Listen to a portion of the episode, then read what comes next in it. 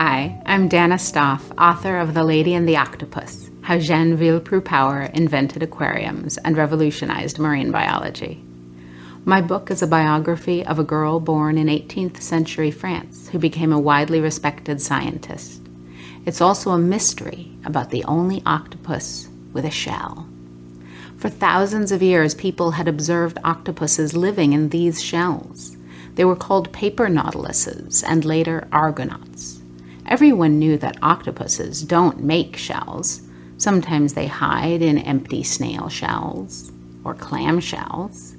So, who made this shell?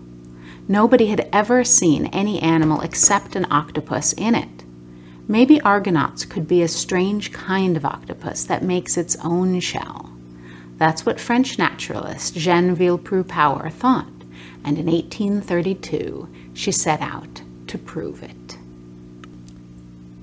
I have found it preferable to assure myself of facts because I have studied this marine animal and many others not with my imagination but with experimental observations. I invented several aquaria which I placed in my house, and I placed other cages in the sea. The argonauts that I kept in these cages became used to my feeding them and came to the surface when they saw me appear and took the food from my hands. When I tried to catch them, they used their siphons to pour water violently against my face. I never thought of renouncing my enterprise, although I saw my repeated attempts fail to produce any satisfactory results. I armed myself with. I'm sorry, my martens have stolen silverware from a neighbor. I must go.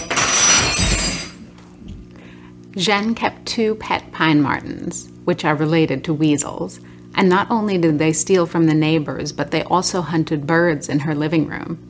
She kept a pet tortoise as well, which she had collected with the intent to embalm it, but after it survived two days' immersion in alcohol, she adopted it instead.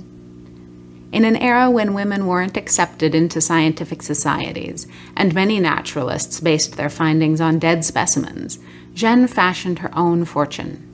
She experimented on living animals as often as possible in their natural environment. I hope you enjoy reading about her remarkable life and her remarkable argonauts in The Lady and the Octopus.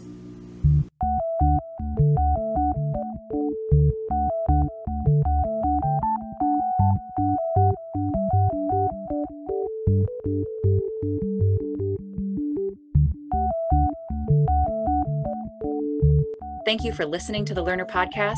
Tune in again next time for more author interviews and the stories behind the books.